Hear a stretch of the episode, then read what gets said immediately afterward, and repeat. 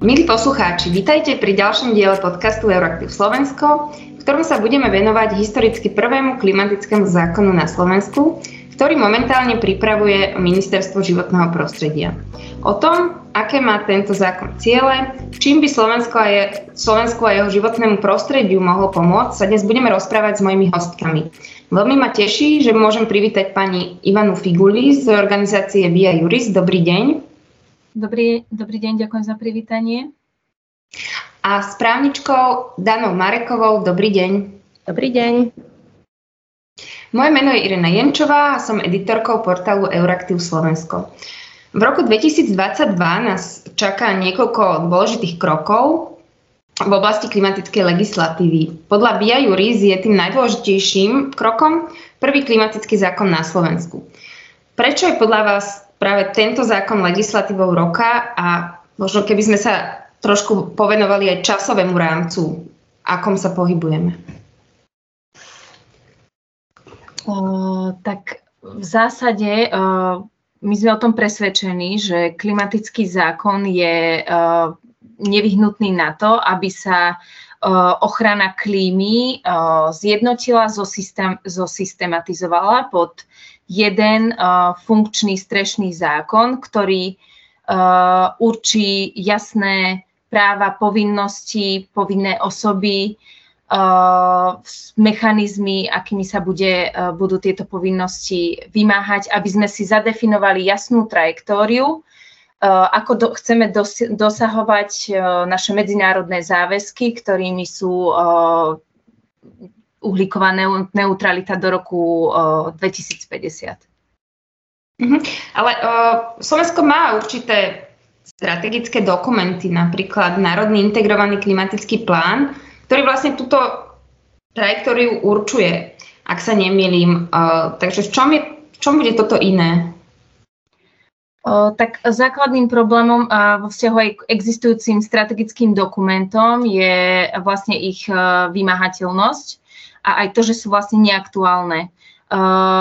Ďalším okrem teda toho energetického plánu, tu máme aj národnú nízkouhlíkovú stratégiu a tá je tiež v súčasnosti neaktuálna. A nemáme ako keby mechanizmy na to, aby sme vymohli a aby sme sa domohli pravidelnej aktualizácii, neexistuje spôsob reportovania, nevieme, ako na tom sme, či si naša a ako záväzky plní naša vláda. Čiže e, potrebujeme ako keby stanoviť jasne tieto procesy, ako sa majú tieto dokumenty príjmať, aktualizovať, reportovať, kto do toho procesu môže vstupovať, e, či už verejnosť alebo nejak, nejaká odborná verejnosť. Čiže toto nemáme nastavené. Plus v súčasnosti legislatíva pokrýva len niektoré sektory, ktoré produkujú emisie a niektoré sektory, ako napríklad budovy a doprava, ktoré produkujú významné emisie, pokryté nie sú. Čiže všetko by sa to malo ako keby zjednotiť pod jeden zákon a jasne sa stanoviť vo všetkých sektoroch, aký, akým smerom a ideme a aké sú tie konkrétne záväzky. Mm-hmm. Takže konkrétne... Ak môžem, a možno by som to ešte uh, povedala aj z takého kampaňovejšieho možno hľadiska. Klimatickej koalícii dôverujeme tomu, že, že ministerstvo životného prostredia aj táto vláda si ozaj uh, ten svoj politický narratív a tie sluby uhlíková neutralita, sme prvým štátom vo V4, kde, ktorá vlastne sa zaviazala k uhlíkovej neutralite, aj sa tým chválime. Tak dúfame, že tieto zatiaľ vlastne politické sluby, že sa premietnú aj do tej ozaj, ako Ivka spomínala, záväznej reality. Uh, áno, máme síce nejaký európsky klimatický predpis, ale na Slovensku hold je to tak, že uh, tá, tá cesta od nejakého záväzku, osobitne záväzku stanoveného na európskej úrovni, po jeho ozajstnú implementáciu a, a vymáhateľné plnenie je proste dlhšia. A čím viacej to bude ukotvené aj v zákone a budú tam konkrétne vlastne mechanizmy, ktoré ešte teda popíšeme, tak tým je väčšia šanca a ozaj mám, mám akože dôveru voči uh, týmto záväzkom vlády a ministerstva životného prostredia, že sa konečne dostaneme od roviny deklarácií uh, k tomu, aby sa to aj reálne dialo. Pretože my, ako nemusíme si asi hovoriť, že, že klimatická uh, zmena tu je. My žijeme ozaj, veci vravia, že v poslednej dekáde Eh, toho, aby sme niečo s tým robili. Pokiaľ do 2030, máme neutralitu 2050, ale pokiaľ do 2030 nenaštartujeme tie ozaj, že tranzičné procesy, tak eh, je možné, že to ozaj nedáme. A, a ako mama dvoch detí, ozaj by som toto, toto nerada videla. Čiže v zásade my, my potrebujeme teraz reštarto alebo nastaviť tranzíciu, dekarbonizáciu v najbližšom desaťročí tak, aby sa to reálne udialo. Čiže už to nie je len, že musíme, ale ten klimatický zákon by mal uh, podľa mňa aj ako keby otvárať tie dvere, že dá sa to, že je to reálne, že, že nastavovať, ako ste spomínali, vlastne tú trajektóriu. My síce tú trajektóriu by sme mali mať, my síce máme stratégie, ktoré by to mali nejako určovať, spomínaná nízkouhlíková stratégia, národno-energeticko-klimatický plán, ale oni sú outdated, nie sú, nie sú aktuálne a tú trajektóriu nemáme nastavenú. My, my nemáme plán ako na to. A práve cez konkrétne záväzky jednotlivých rezortov, a to by malo byť súčasťou toho, toho zákona, ale pôjdeme do, do hĺbky asi, uh, tak by sme mali ukázať, že ako, aj, ako na to, dá sa to. Uh-huh. A keby sme sa, lebo, lebo Slovensko príjma, má nejaké záväzky, ktoré teda musí, musí naplniť na európskej úrovni, ale zároveň má aj nejaké globálne záväzky. A presne ako ste hovorili, a to, že vlastne teraz sme v dekáde, kedy ešte môžeme relatívne jednoducho a relatívne pri ešte stále nie enormných nákladoch e, dostať sa na cestu k uhlíkovej neutralite. O tom bol aj e, summit, e, klimatický summit v Glasgow minulý rok. Keby ste mi možno vedeli vysvetliť, ako tento zákon, ktorý sa pripravuje, stojí voči takýmto globálnym záväzkom.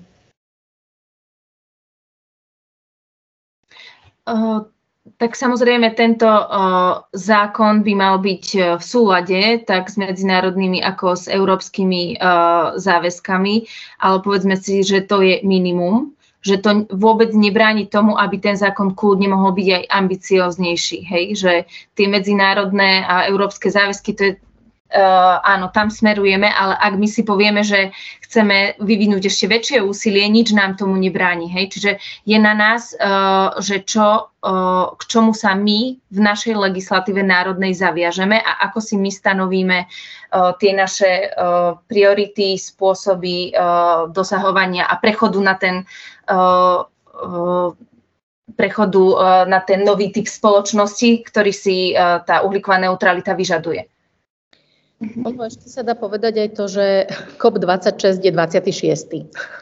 A to nám, je, je, to, je to veľmi dôležitý rámec klimatických politík, ale ja by som to aj často sa sama nad tým akože zamýšľam a pozerám sa na to, že, že je to vlastne taká postupka, že tu máme COP, ktorý je dôležitý tým, že nastavuje narratív, že nastavuje tie, tie základné záväzky, ale realita je taká, že nemá mechanizmy na, na vymáhanie týchto záväzkov. Väčšinou sú to akože deklarácie, sú to dôležité ako mm, keď sa pozrieme na to, čo tam, pad, čo tam odznelo, akože e, zastavenie deforestácie alebo ukončenie medzinárodného financovania uhlia, to sú všetko, alebo fosílnych e, palív, to sú všetko dôležité Uh, commitments, záväzky alebo nejaké, nejaké mm, deklarácie, ktoré si štáty dali, ale neexistuje mechanizmus sa ich reálne domôcť.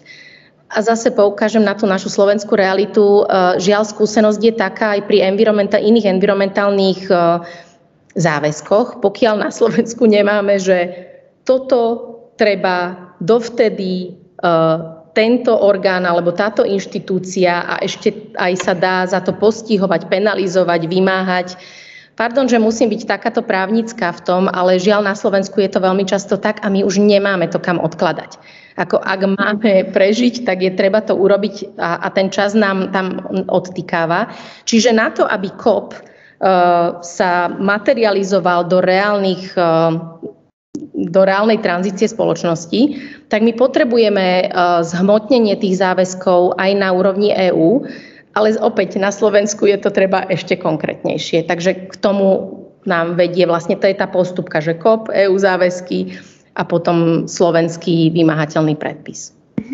A um, ste v tomto optimisticky, že uh, to, čo ste tu predstavili, že o čom by ten klimatický zákon mal byť, je taká ako super ale na druhej strane, keď sa pozrieme ako na nejakú um, takú politickú realitu, ako napríklad sa uh, vláda postavila k um, legislatívnemu balíku Fit for 55, ako sa stavia vlastne k nejakým cieľom ohľadom uh, podielu, dosiahnutiu podielu obnoviteľných zdrojov do roku 2030, ako niekedy sa mi zdá až tak tvrdošíne uh, bráni akýmkoľvek nejakým záväznejším vyhláseniam. Kde, kde, kde sa má teraz zobrať akoby tá, tá politická vôľa, alebo z čoho pramení váš optimizmus? Tak uh, ja napríklad som väčšiná optimistka, bez, bez toho by sa nedalo v týchto veciach pracovať, ale uh, ja napríklad uh, zo strany uh, Ministerstva životného prostredia vidím akože silnú vôľu, minimálne aspoň doposiaľ, ako deklarujú, tak naozaj v tejto téme chcú podnikať konkrétne kroky majú záujem k tomu pristúpiť zodpovedne. A ja si myslím, že akože uh, synergicky s, s nejakým tlakom uh, verejnosti a občianského sektora a s tým, že budeme im prizvukovať, že, že naozaj už uh, nám nezostáva veľa času, aby sme podnikli konkrétne kroky a s tým, že oni majú tú vôľu, tak ja dúfam, že by sme vedeli vyvolať uh, ten tlak na ostatné rezorty a túto tému naozaj uh, zviditeľňovať, čoraz viac a aby si to všetci zobrali proste za prioritu a aby pochopili, že uh, čím skôr sa začne riešiť uh, ochrana klímy, tým uh, to môže byť aj napríklad príležitosť hej, pre tie ostatné rezorty, či pre energetiku alebo aj pre hospodárstvo. Hej. To nie je, že ideme zrujnovať našu spoločnosť, je to o tom, že potrebujeme uh, prenastaviť tie mechanizmy, ale to neznamená, že to nemôže byť spoločensky a hospodársky výhodné, hej, keď k tomu pristúpime zodpovedne a včas. Presne tak, ja to, ja to tiež vnímam, že je to uh, v zásade, uh, to, po, idem po tej linke, dá sa to, asi sme sa tu stretli ako optimistky, uh, že tá, ten klimatický zákon má vytvárať nejaký, nejaký rámec. Tak ako tu bolo povedané, má to byť pod jednou strechou vlastne tie základné mechanizmy, aby to fungovalo, aby sa pretavili tie záväzky do reality. A, a keď to bude v zákone, tak je to ukotvené, vymáhateľné a tak ďalej. To, na to, e, tak, tak to má byť postavené, aby to fungovalo. Zároveň ale sa to zbieha ešte s ďalšími linkami a to je vlastne, že dá sa to, že za čo? lebo ozaj financovanie EÚ je čím ďalej tým viacej nielen nastavené na klimatické reformy a opatrenia, ale aj podmienené. To znamená, vidíme to pri pláne obnovy Akože keď Slovensko nebude delibrovať, čo sa zaviazalo, tak tie peniaze nebudú. Pri Fit for 55 máme sociálny klimatický fond. Ak nebude nastavený na zase zmierňovanie nejakých dopadov klimatických opatrení, čiže, čiže Uh, bude sa tam, dúfam, dať oprieť aj o to, že nastavovanie financovania z EÚ skrátka bude nie ako biankošek, ako do veľkej miery cez EŠIFy doteraz, ale že to bude eh, podmienené tým reálnym výkonom tých reforiem a opatrení. No a potom je tu tá hands-on eh, úroveň, teda tá úroveň toho, že že sú, my tu vnímame, kolegovia v klimatickej koalícii poukazujú na to, že sa to dá aj cez konkrétne projekty, cez konkrétne vlastne, či už sú to, sú to proste transformácia na Hornej Nitre, ktorej sa CEPA venuje, alebo sú to, sú to proste obnovené budovy a tak ďalej. A ten klimatický zákon má smerovať práve k umožňovaniu takýchto konkrétnych príkladov eh, klimatických opatrení a reforiem v praxi. A tí ľudia by sme mali, máme 130 tisícovú petíciu, máme, máme proste prieskumy verejnej mienky, ktorá hovorí, že na klíme brutálne záleží 70% ľudí. Čiže táto kombinácia má asi udržiava v tom optimizme, že dokážeme pretaviť všetko toto do klimatického zákonu, ktorý bude proste tou strechou a tým driverom dopredu a, a že to reálne dáme. Uh-huh. A mohli by sme byť takí akože viacej konkrétnejší, lebo, lebo rozprávam, že to bude rámec a tak, ale akože ako si to tam mám konkrétne presvedčiť? Že napríklad sa povie, že uh, do roku 2030 čo? Akože, že bude nejaký, že napríklad pre nejakú konkrétnu oblasť, ako ťažký priemysel, tam bude nejaký, stanovený nejaký konkrétny cieľ, alebo že okolko sa má znižiť emisie, alebo ako konkrétne si to máme predstaviť? Uh, áno, tak uh, samozrejme, my ešte nie sme pri nejaký, nejakom paragrafovom znení a pri uh, konkrétnych zneniach toho zákonu, že my máme nejaké uh, predstavy, uh, ministerstvo má asi tiež nejaké predstavy, čiže uvidíme, uh, akým, akým smerom to pôjde, ale v zásade áno, mali by tam byť presne v každom sektore konkretizované každý rok, uh, aké ciele by mali byť dosahované. Uh, to by malo byť pravidelne reportované, či sa to dodržiava a samozrejme by tam mal byť aj nastavený mechanizmus, mechanizmus na vymáhanie.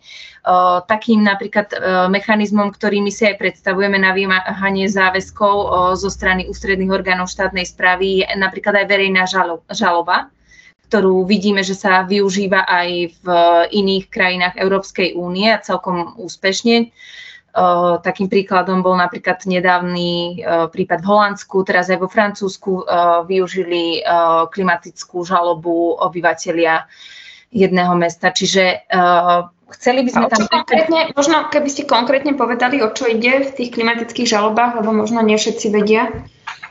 Uh, vo Francúzsku, uh, nebudem úplne konkrétna, ale vo Francúzsku v jednej, uh, myslím, že to bolo na severe Francúzska, v jednej dedine tam vlastne žalovali vládu, že nedostatočne si plní svoje záväzky a že im vlastne stúpa hladina mora a teda hrozí im vlastne zaplavenie tej oblasti, kde oni žijú. A vinili akože z nedostatočného prístupu k tej ochrane klímy vládu a vlastne Parížský administratívny súd im dal za pravdu a teda nariadil hej vláde prijať nejaké opatrenia.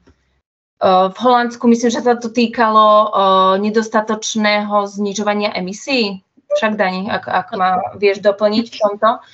Čiže to vedia byť konkrétne veci, ktoré, ktoré ľudia vedia uh, žalovať, hej, že v tom ktorom sektore vláda sa napríklad uh, zaviaže prejsť na obnoviteľné zdroje, nerobiť to do, dostatočne uh, rýchlo alebo neprešla na také percento obnoviteľných zdrojov, ako sa konkrétne v tom zákone zaviazala. Hej, čiže uh, ľudia budú mať možnosť prostredníctvom, uh, teda by mohli mať, prostredníctvom verejnej žaloby uh, takéto nedostatočné neplnenie si tých zákonných povinností žalovať. Hej, čiže napríklad takto. Takisto, ako ja by som ešte pridala do súdku jednu, hoci sa bude zdať, že je to hore na severe a netýka sa nás to, ale je to trošku poukázané na iný princíp v týchto žalobách. V prvom rade týchto žalob je teraz ozaj veľa. Uh, sú žaloby proti štátnej, orgánom štátnej správy, sú žaloby proti jednotlivým znečisťovateľom, čiže um, ozaj sú žaloby zo strany občanov alebo zo žaloby, sú žaloby postihnutých komunít, alebo aj teda, ako bolo spomenuté, nejakých eh, orgánov, eh, teda napríklad samozprávy, obce, mesta. Uh, jeden ďalší príklad bolo nedávny kedy Greenpeace žaluje e, vlastne na Európskom súde pre ľudské práva, čo je možno taký zaujímavý rozmer, že nie sú to len národné súdy, ale tento, táto žaloba môže mať precedentný charakter pre nás všetkých, pretože žalujú vlastne norskú vládu, e, že e, vlastne vydáva povolenky na pokročovanie ťažby ropy a vlastne tá, oni poukazujú, že dochádza k obrovskému zásahu do ich ľudských práv kvôli zhoršeniu vlastne klimatickej zmeny tým, že, že tam je ako keby zdokumentovaný dopad. Hej. No a, a čiže až, až takúto konkrétnu vec, že, že ide o zastavenie konkrétneho licencovania, keď sa preukáže teda tá kauzalita. Je, je tam obrovský, teda rôzne pole možností, ale to, ako sme sa o tom zatiaľ my bavili na Slovensku, že v skutku ten základ je uh, dať ist konkrétnu povinnosť konkrétnej inštitúcii. Momentálne je treba povedať, že žiaľ to všetko maslo na hlave má ministerstvo životného prostredia vo väčšine tých prípadov, pretože je to rezort, ktorý je zodpovedný za, za túto agendu. Či už sú to vlastne nedostatočne plnené záväzky voči Európskej únii vyplývajúce z európskeho práva, alebo čokoľvek iné, tak to ministerstvo životného prostredia to skrátka má vo svojom hľadačiku, vo svojej agende ako kompetentné. Až na to, že klimatická agenda je rozšírená na všetky možné ministerstva, Môžem tu menovať len napríklad ministerstvo dopravy, ministerstvo hospodárstva, samozrejme financie sú všade a tak ďalej a tak ďalej a problém, na ktorý náražame, je velikánsky rezortizmus, že tieto ministerstva ozaj nedostatočne medzi sebou komunikujú, nedostatočne ladia tie opatrenia. Sice k nám prichádza slušný obnos financií, ktoré by mohli skvele byť napasované na nejakú trajektóriu, na nejakú dekarbonizáciu a klimatické opatrenia, ale tie ministerstva medzi sebou nemajú jasný plán, nemajú jasnú zhodu, že na aké opatrenia, čo a tak ďalej.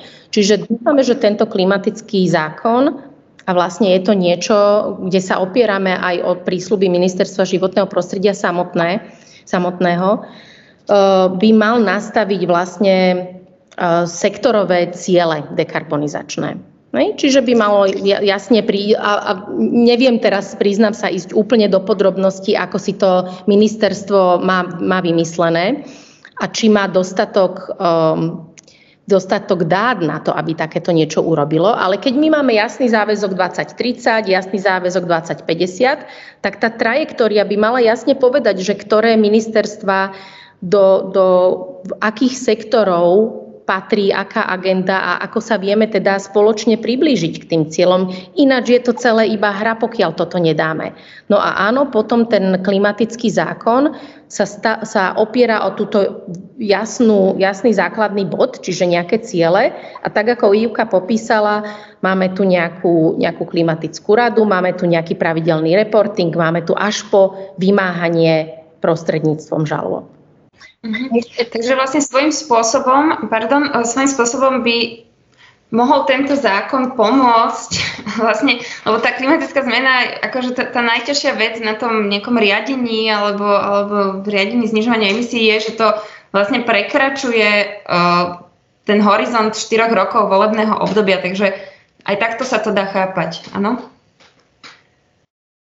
My sme presne sa nad týmto zamýšľali, že lebo mm, myslím, že tam je presne jeden z tých psov zakopaných, že my tu máme síce skvelú demokraciu, ale táto vláda, keď sa jej spýtame, že čo uh, ciele 2030, tak myslím si, že v inej rovine ako deklaratornej o tom hovoriť nebude, takže s výnimka možno. Takže ozaj potrebujeme vlastne nejaký transparentný mechanizmus reportovací plnenia tých cieľov bez ohľadu na to, akú tam máme vládu a v akom práve volebnom cykle, štádiu volebného, fáze volebného cyklu je. Takže toto by malo byť zabudované Eh, ten, tá, taká tá nejaká transparentná eh, práva, nejaké, nejaké reporting, ktorý by vlastne bol jednak voči Národnej rade, ale aj voči verejnosti. A ešte, ešte ak doplním, uh, sme nespomínali, že my si vieme veľmi dobre predstaviť uh, zriadenie nejakého expertného orgánu, napríklad klimatickej rady, ktorá by vlastne uh, bola zriadená v zmysle tohto zákona a vlastne ona by dozerala na kvalitu tých politík, pôsobila by jednak ako kontrolný orgán, ale jednak aj poradný orgán pri tvorbe samotných tých politík alebo už konkrétnych opatrení. Čiže tam tiež vidíme priestor na posun- posunutie kvality tej tvorby tých politík a dodržiavania a vynúcovania. A existuje, existuje nejaký taký akoby, že krajina, ktorá má nejaký taký podobný zákon, alebo funguje to v nejakých iných krajinách, to, čo uh, vlastne by malo byť ten ideálny stav? Tak viacero krajín Európskej únie už má svoju klimatickú legislatívu. Každá krajina k tomu pristúpila svojím spôsobom. Nemôžem povedať, že je, že je to nejaký jednotný alebo jeden typ zákona v každej tej krajine.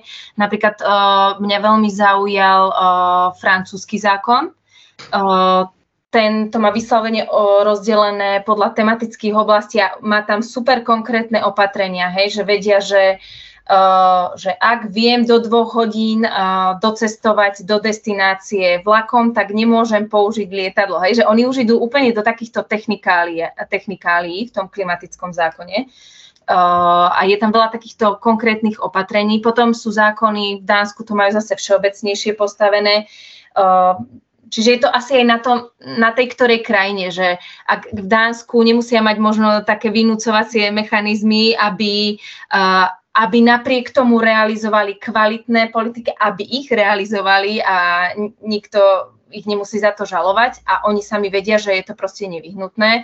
Majú dokonca aj vlastné ministerstvo, ak sa nemýlim, lebo niektoré krajiny si z, uh, vlastne zriadili aj špeciálne ministerstva na uh, klimatické, špeciálne na túto agendu, keďže ide o prierezovú agendu.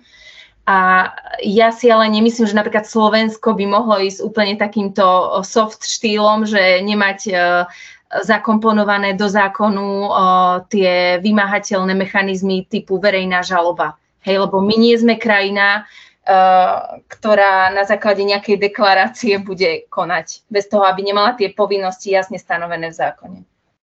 Ivi, ak sa nemýlim, tak vy ste sa vo Viajuris pozerali aj na nemecký, kde majú podobne tie sektorové ciele nastavené. Či, či tuším, áno, že... my, uh, áno, napríklad uh, ja som sa pozerala na viacero, myslím, že ich bolo asi 10, lebo naozaj ma zaujímalo, že ako sú ponastavované tie, uh, tie zákony, ale presne tieto sektorové ciele a spôsob aktualizácie a reportovanie, sledovanie, dodržiavania tých sektorových cieľov, presne nemecký zákon to má uh, zakomponované. Čiže tam napríklad uh, my sme sa aj inšpirovali a medzi našimi návrhmi sme zaradili aj tieto inšpirácie z Nemecka. Mhm. A um, bude, bude napríklad, alebo mal by teda tento zákon uh, obsahovať aj nejaké také, ako keby, že zoznam, nechcem že zakázaných aktivít, ale teda aktivít, ktorým, ktorým my Slovensko, alebo ktoré Slovensko podporovať nebude, hej, z hľadiska čo mám výroby energie, alebo priemyslu, alebo niečo takéto, myslíte, že, že by to malo zmysel, akože tak negatívne to zadefinovať? Musím povedať, že sme sa nad tým takto ešte nezamýšľali ale skôr, nakoľko súčasťou, my sme sa bavili teraz o jednej dôležitej časti toho klíma zákona, ktorá súvisí vlastne s tými sektorovými cieľmi, ale ešte je tu jedna časť, a už bola tak spomenutá, ale tá by mala byť tiež ako veľmi dôležitá pre klíma zákon, a to sú práve tie tie klimatické stratégie, tie strategické dokumenty, ktorých vypracovanie a aktualizácia vlastne nám vyplýva aj z európskych záväzkov, a to konkrétne nízkouhlíková stratégia a Národný energeticko-klimatický plán.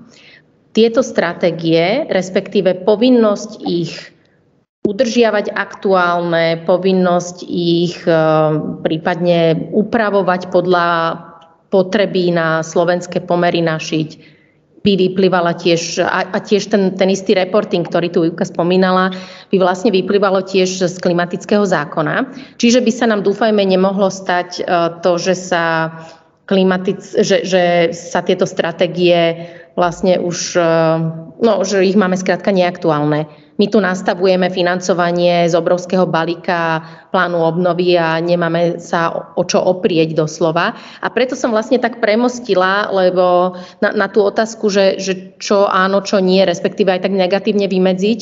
Mm, ja si myslím, že by tá, že, že keď sa nastaví jasnejšie ten plán a tá trajektória, tak z neho ako keby jasnejšie vyplynie, že ktoré veci sú go a ktoré not go. Pretože je úplne jasné, že keď budeme pokračovať v niektorých konkrétnych veciach business as usual a čo najdlhšie tu udržiavať, ja neviem, proste fosílne paliva a, a dotovať tu proste plynové kotle, taký často používaný príklad a nebudeme sa pozerať na alternatívy, tak e, myslím si, že z tej trajektórie a z týchto strategických dokumentov ako keby bude jasné, že toto nie je práve to klimatické opatrenie, ktoré zapasuje, ktoré nás do, dopracuje k tým cieľom, ktoré máme stanovené a sú nemenné. Zatiaľ. Môžu sa ich prísňovať. A len k tomu, k tomu vlastne tej zastaralosti alebo obsolentnosti tej, napríklad toho Národného klimatického energetického plánu, ktorý je vlastne jeden zo základných uh, dokumentí, ktorý od nás aj vyžaduje mať Európska únia, ale Európska únia zároveň vyžaduje, aby sme ho updateovali až v roku 2023. Čo je vlastne ten argument ministerstva hospodárstva, ktorého má myslím v kompetencii, že prečo ho neupdateuje? Čo by na to? Nestačí to takto mať stanovené len vlastne na tej európskej úrovni, lebo vlastne No podľa mňa je všetko košer. Ale je to, je to o tom, že či chceme akože formálne vykazovať, že si plníme niečo, alebo chceme reálne niečo s, uh, s tou klimatickou zmenou robiť, hej. Takže uh, ak nám stačí vykazovanie a nevadí nám, že naďalej nie sme, nemáme dobre našliapnuté uh, tie zmeny, tak potom sa nemáme o čom baviť. Hej? Ale my si myslíme, že napríklad aj ten klimatický zákon by mohol ísť kľudne nad rámec a že kľudne by mohol zvýšiť tie štandardy reportovania a aktualizácie týchto dokumentov tak, aby boli proste funkčné a aby uh, reálne sme začali s tou klimatickou zmenou niečo robiť, hej? Myslím, že toto je krásny príklad toho, prečo nám akože nestačia európske krajine typu Slovensko nestačia európske záväzky a európske normy. Hej?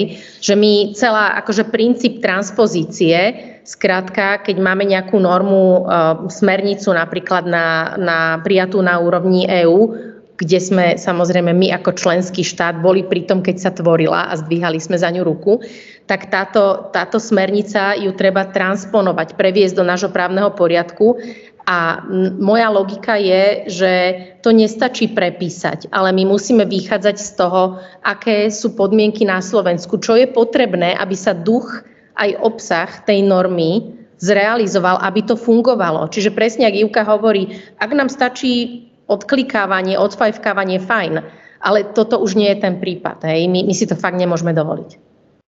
A hovorili ste o tom, že vlastne ministerstvo životného prostredia akoby má veľ, je tam veľká vôľa akoby dotiahnuť toto mm, do konca. Keby ste možno úplne konkrétne mohli povedať nejaký, nejaký, nejaký časový rámec a tiež ma zaujíma, že do akej miery alebo akej miery vlastne sú zapojení experti, verejnosť, alebo ako by mali byť možno do tvorby tohto zákona? Ministerstvo životného prostredia toto opakovane deklaruje ako svoju takú vlajkovú loď legislatívnu. E, bolo nám to potvrdené aj pánom štátnym tajomníkom Kičom. Zároveň aj samotný pán minister opakovane hovorí, že chceme byť tým klimatickým majakom a že jeho ministerstvo chce byť tým klimatickým majakom a hovorí to aj v súvislosti s klimatickým zákonom. Čiže mm, nejak e, aj na základe spolupráce e, s ministerstvom doterajšej aj v iných oblastiach chceme tomuto veriť a veríme tomu a doteraz ehm, ministerstvo zriadilo pracovnú skupinku, kde teda predstavilo tento koncept, zároveň hovorilo, veľmi stručne sa spomínal ehm, klimatický zákon aj na poslednej rade vlády pre Európsku zelenú dohodu.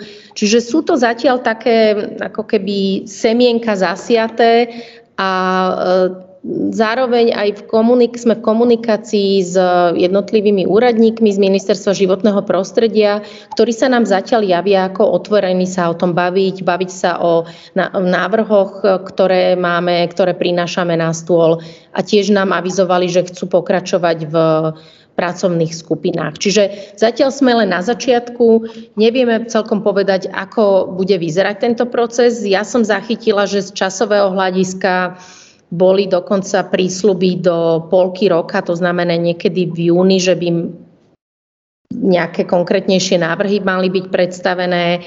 Ja osobne si skôr myslím, potom som skôr zachytila niečo e, ku koncu roka, pretože ministerstvo tiež ešte má ďalšiu velikánsku agendu nedokončenú a to sú národné parky. To nám tiež avizovali úradníci, že teda sú ešte stále zahltení E, touto agendou. No ale my, my zároveň dúfame, a toto opäť zaznelo e, na, zo stret, na stretnutí s pánom štátnym tajomníkom Kičom v decembri, kedy nám povedal, že po národných parkoch klíma a, a klimatický zákon je to, čo, na čo sa bude toto ministerstvo fokusovať. Takže z toho vyplýva taká naša, náš nejaký optimizmus, že zatiaľ komunikujú o tom, uh, sú otvorení nejakým našim návrhom a bola pracovná skupina a bude pokračovanie pracovných skupín, takže uvidíme. A tak to dobre počuť, teda výborne počuť aj vlastne už sa dostávame pomaly e, k záveru nášho rozhovoru. My teda slubujeme zo strany Euroaktivu, že určite tento dôležitý zákon budeme sledovať. A teraz by som chcela poďakovať veľmi pekne za rozhovor. Dnes sme sa rozprávali o historicky prvom klimatickom zákone na Slovensku, ktorý by teda sa mohol, vyzerať to, že aj zrealizovať. A rozprávali sme sa s pani Ivanou Figuli z Via Juris a environmentálnou právničkou pani Danou Marekovou. Ďakujeme veľmi pekne. Ďakujeme. A budeme a sa pozor...